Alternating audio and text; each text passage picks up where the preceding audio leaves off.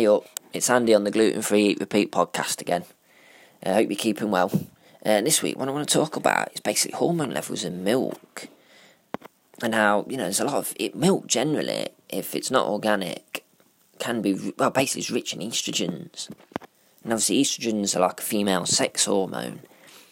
And being a female sex hormone, that's obviously going to cause an imbalance in your own sort of, in your sen, really.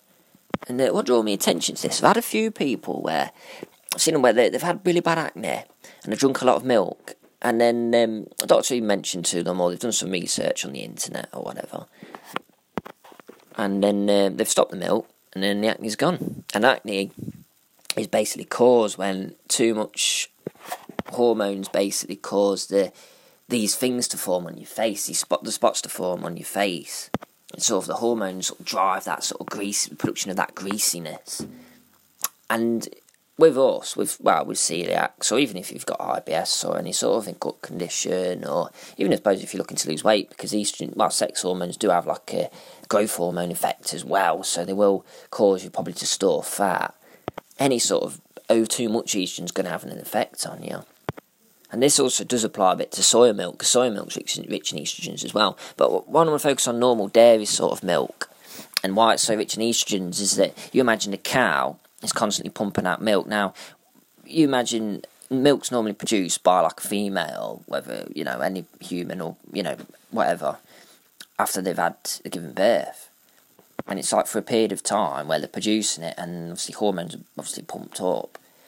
So you imagine the milk will be rich in estrogens, but with cows, because they're constantly high in estrogen and constantly pumping milk out, that's why you get these high levels of estrogens. And there's some research actually that uh, where people have taken it as a sample and have said it's elevated. And the concern is maybe it might be okay for a lot of the population actually, but if you're sensitive because you've got something wrong with you where you're tired, basically like celiac disease, or if you are just sensitive to hormones, some people, especially some you know, say when ladies take the contraceptive pill, that will have an effect on some of them. Then they won't be able to take it and it's because genetically it's more sensitive to the hormone than others, and your body will cope with that by producing less. But if you are more sensitive and then you're putting it into your diet, then it's going to have an effect on you. So what a lot of people do is if they have milk, they'll have a minimum. They'll generally cut it out. They use the organic milks where there's arguably um it's one of them I once had a vegan say to me that all cows are you know they're injected with estrogen and stuff to make them pump the milk out some, you know I mean? You have to see if it's far fetched or not. I think there is a thing where they are sort of artificially inseminated to keep them producing milk or something. But to be honest, you, I mean, I'll have to do some research, proper research, speak to a farmer, see what they say, and um, then obviously that might be a topic for another book.